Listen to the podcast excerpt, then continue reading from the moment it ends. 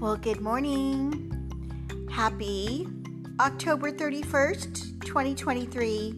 Thank you for tuning in. Today on You Know My Name and Not My Story, this is the voice of Kat Donahue.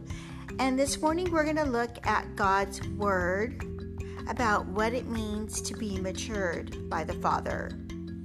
Our scripture reading comes from Proverbs 27 5 to 10 and 27 17. Let me read our meditation verse to you. I'm sure you're familiar with it. It says, As iron sharpens iron, so a friend sharpens a friend. And this is so interesting because last night my husband and I were doing our couples devotional, and it was actually on this exact verse.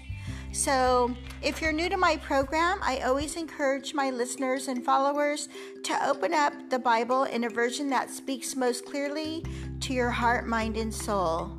So, let me share this thought with you.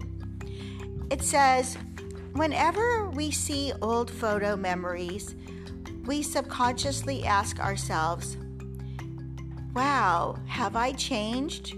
Or maybe even have I grown? We've all seen people who have gotten older yet maybe haven't matured one bit. You know who they are. And I know I don't want to be one of them. Growth is attractive to me. Growth is a metric that is used to determine if we are developing and progressing into the person that God has called us to be, the person that God has designed us to be. So, how do we ensure that we are maturing? By being in the right environment. Did you know that a perfectly healthy acorn planted in a flower pot will never grow into that large oak tree? This doesn't happen because the quality of the acorn is not there, but because of the limitation of its environment. The same thing happens with us humans.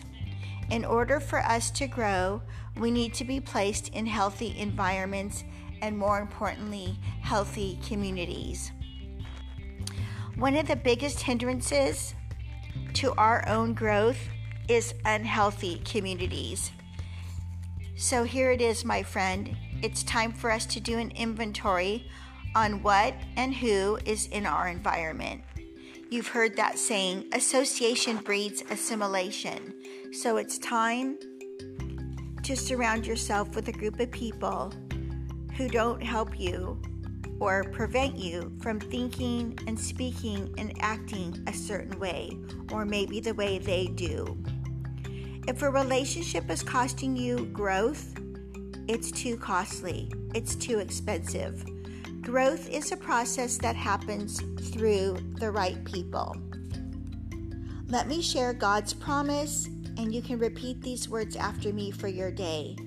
I am matured by God.